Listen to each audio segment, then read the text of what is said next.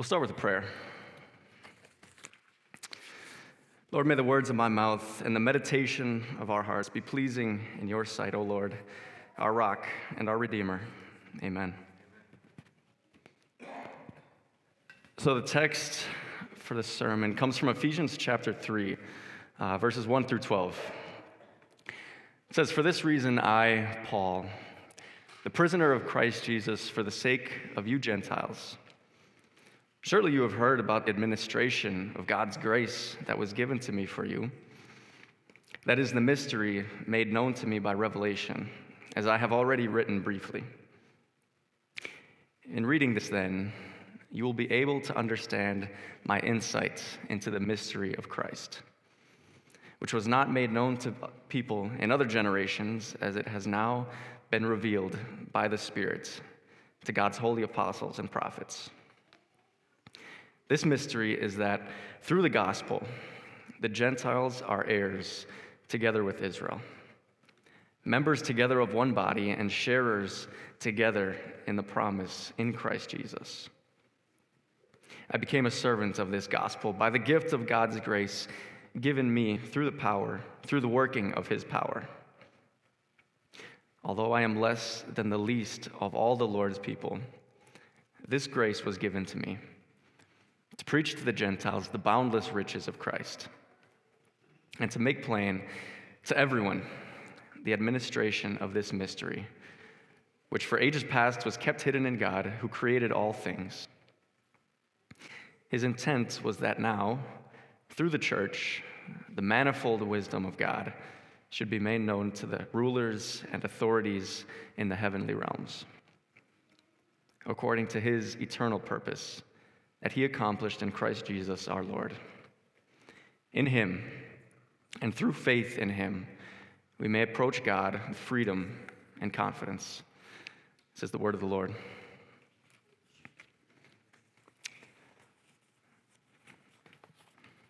We live in a world of unsolved mysteries. Countless TV shows have, have gone into this kind of theme, right? I think there's even a TV show called Unsolved Mysteries. I don't know, I think I've seen it on Netflix, maybe. I think you know what I'm talking about. But the one I can think of from my childhood was this TV show called, uh, called Lost Tapes. It aired on Animal Planet. And to be honest, it really had nothing to do with animals. So I don't know why it was on that network, uh, but it went through these like, like mythical beasts or beasts of legend to see if there was any truth to it, I guess.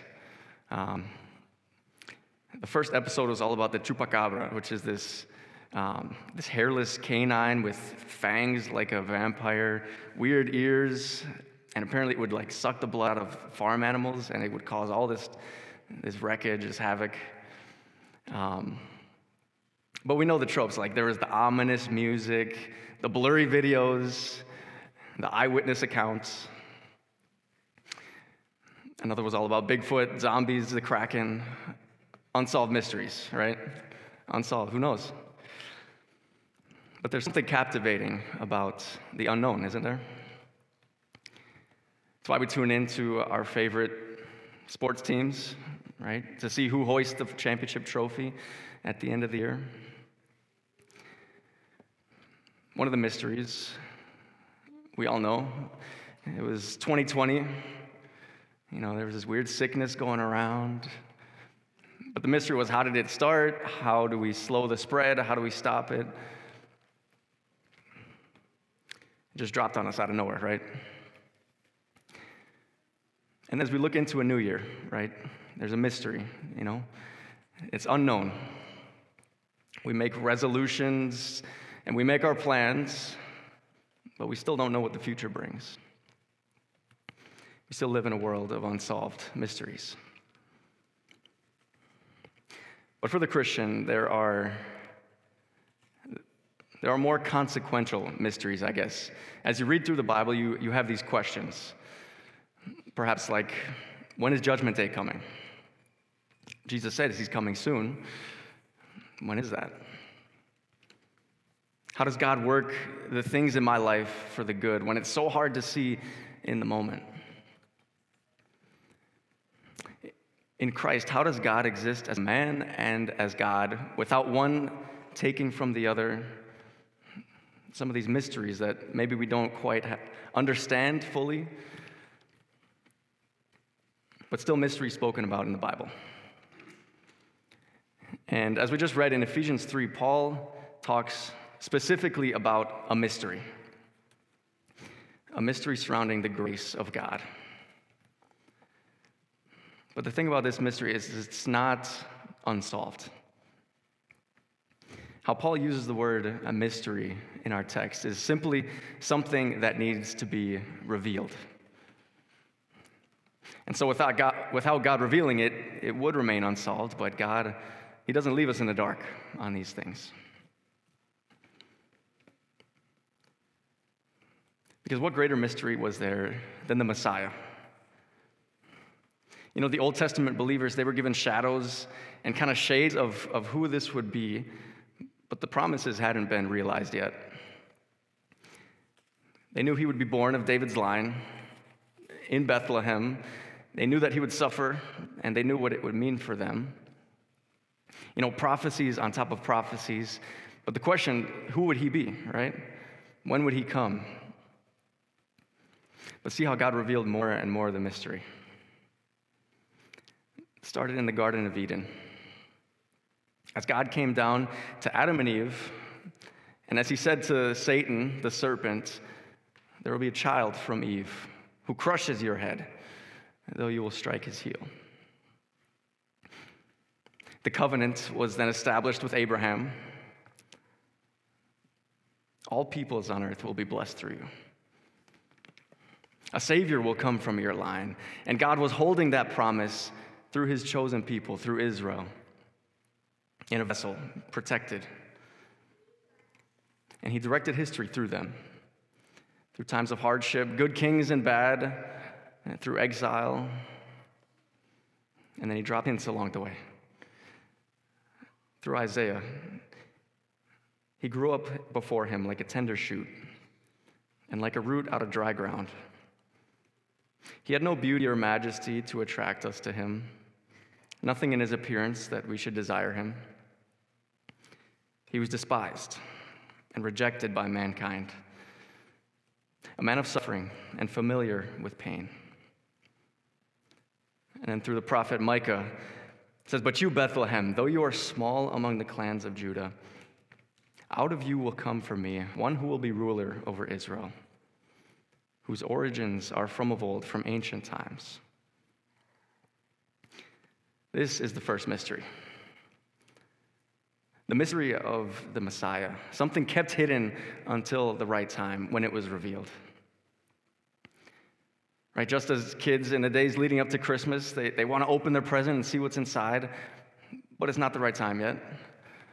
They have to wait until Christmas, and then that day comes, and all that anticipation turns to joy as they see what, what their gift is, right? But God waited until the right time. And he sent the gift of his love. Love was born to us. And we sit in awe of this mystery. How an unholy people can come to a holy God. How God's justice and his mercy are met at the cross. How a creator becomes part of his creation. And how a broken creation can become holy again. And that was God's plan, that his creation become whole again. Both connected to him, but all together again. And that's what brings us to our second mystery, and the mystery that Paul really is speaking about in Ephesians 3. Is that now all people are brought under God's plan of salvation. The Gentiles. We are the people that Paul is talking about here. Unless you have Jewish background, which maybe you do, but we Gentiles are brought into God's plan of salvation. You know, there, it's not necessarily new. There was always ways for other people to be brought into the nation of Israel. But now this message is not just for an exclusive set of people. It's all inclusive because all need it. Because in Christ, the barriers have now been broken. the barrier that sin set between us and God. Then the barriers that set Israel apart from all the other nations. Because the purpose of this chosen people was in the promise of the Messiah. And now that promise was fulfilled. So, as Paul says in Galatians, there's now no Jew or Gentile, slave or free, man or woman, for all are made one in Christ.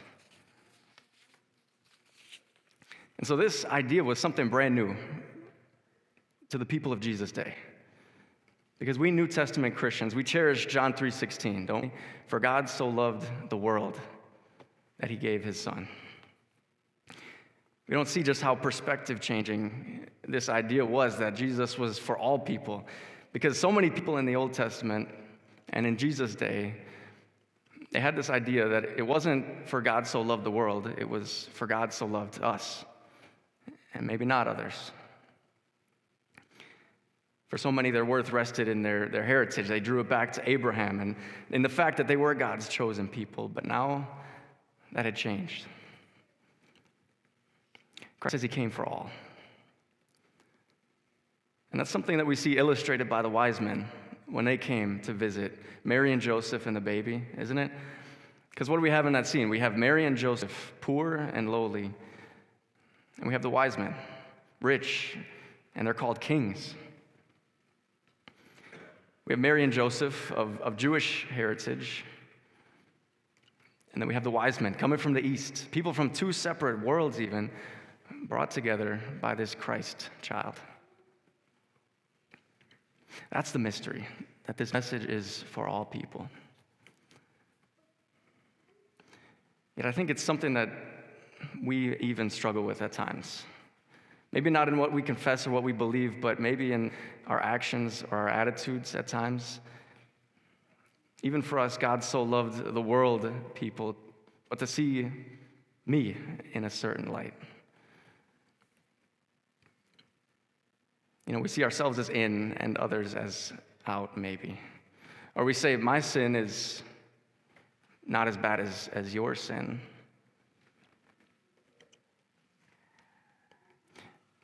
And it's that sin of pride that even maybe we think we're past it, but then we fall right back into it, you know?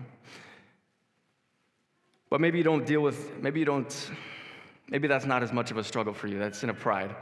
Maybe it's something else that Paul touches on in our reading for today. We believe God so loved the world, but maybe we struggle with God loves me guilt of past sins that, that lingers. Because Paul even says, he's, what does he say? He's the least, less than the least of all God's holy people. Because we know our sins, and we know God knows them all the more. But he doesn't dwell on that fact, does he? He knows his sin, and, and he, doesn't, he doesn't paint over his sin at all, but this whole section brims with his excitement more than anything.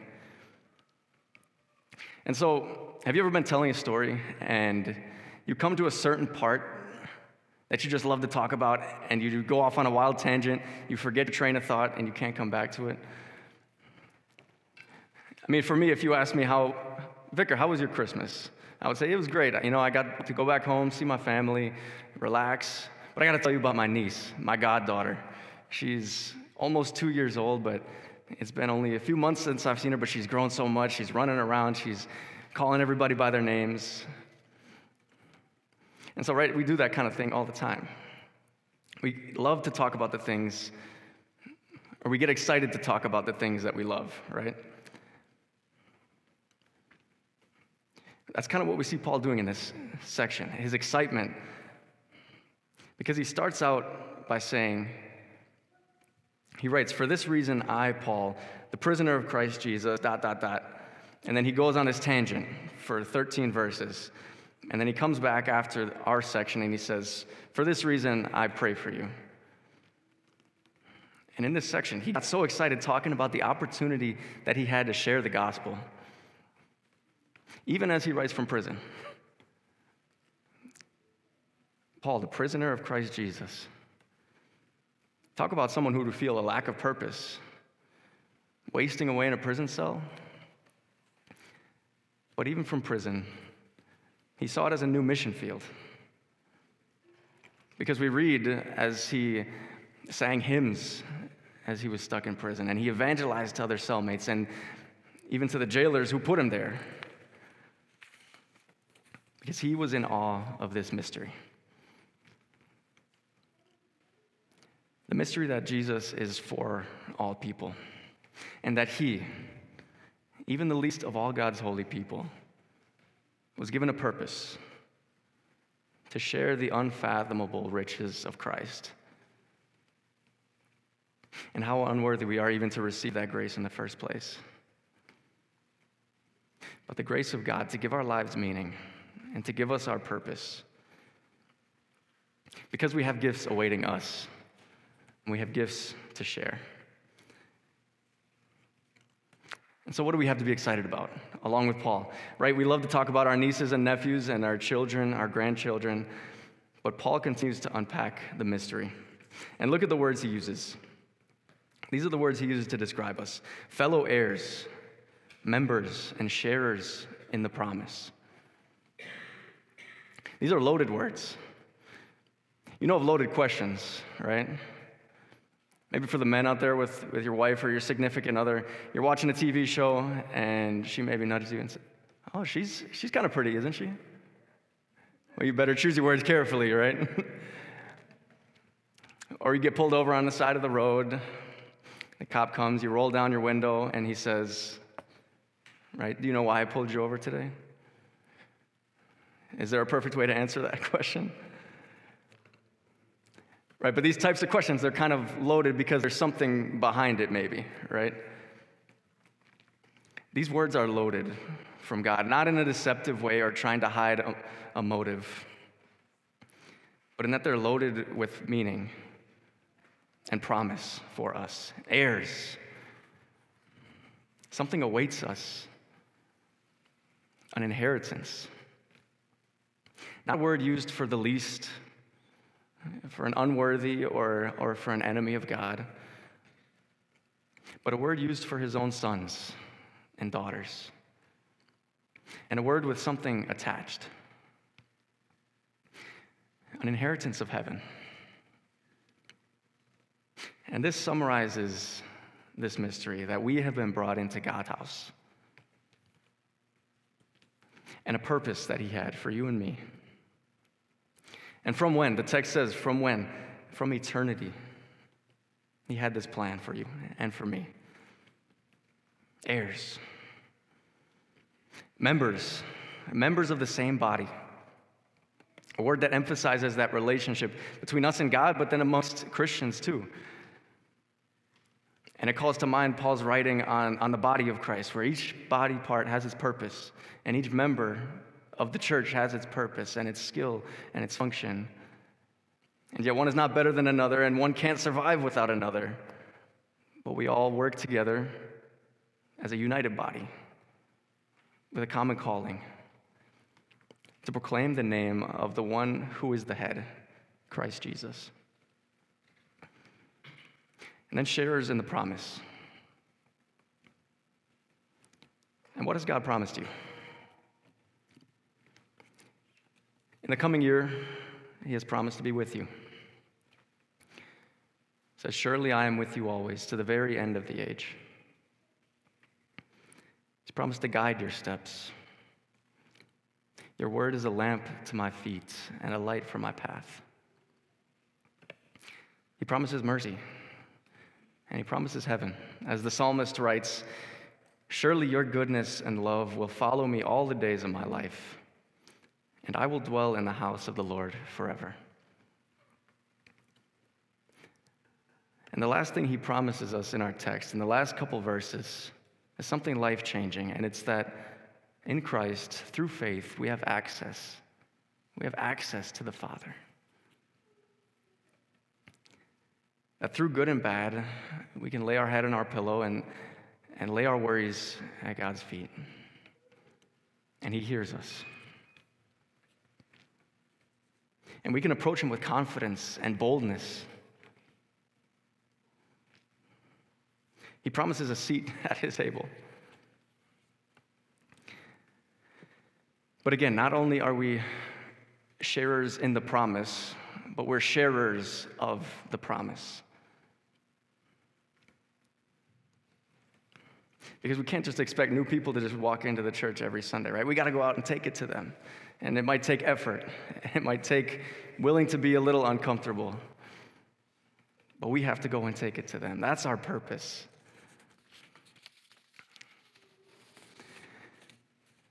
And so, in a world of unsolved mysteries, and in a coming year yet to be written, and all the unknown, Christ has been revealed to us. Yet he is still unknown to so many. That gives our purpose. And it's the same purpose that Paul was given to make this mystery known. Because how can something so exciting and something so life changing be kept to ourselves? especially if we believe the words of John 3:16. For God so loved the world. Amen.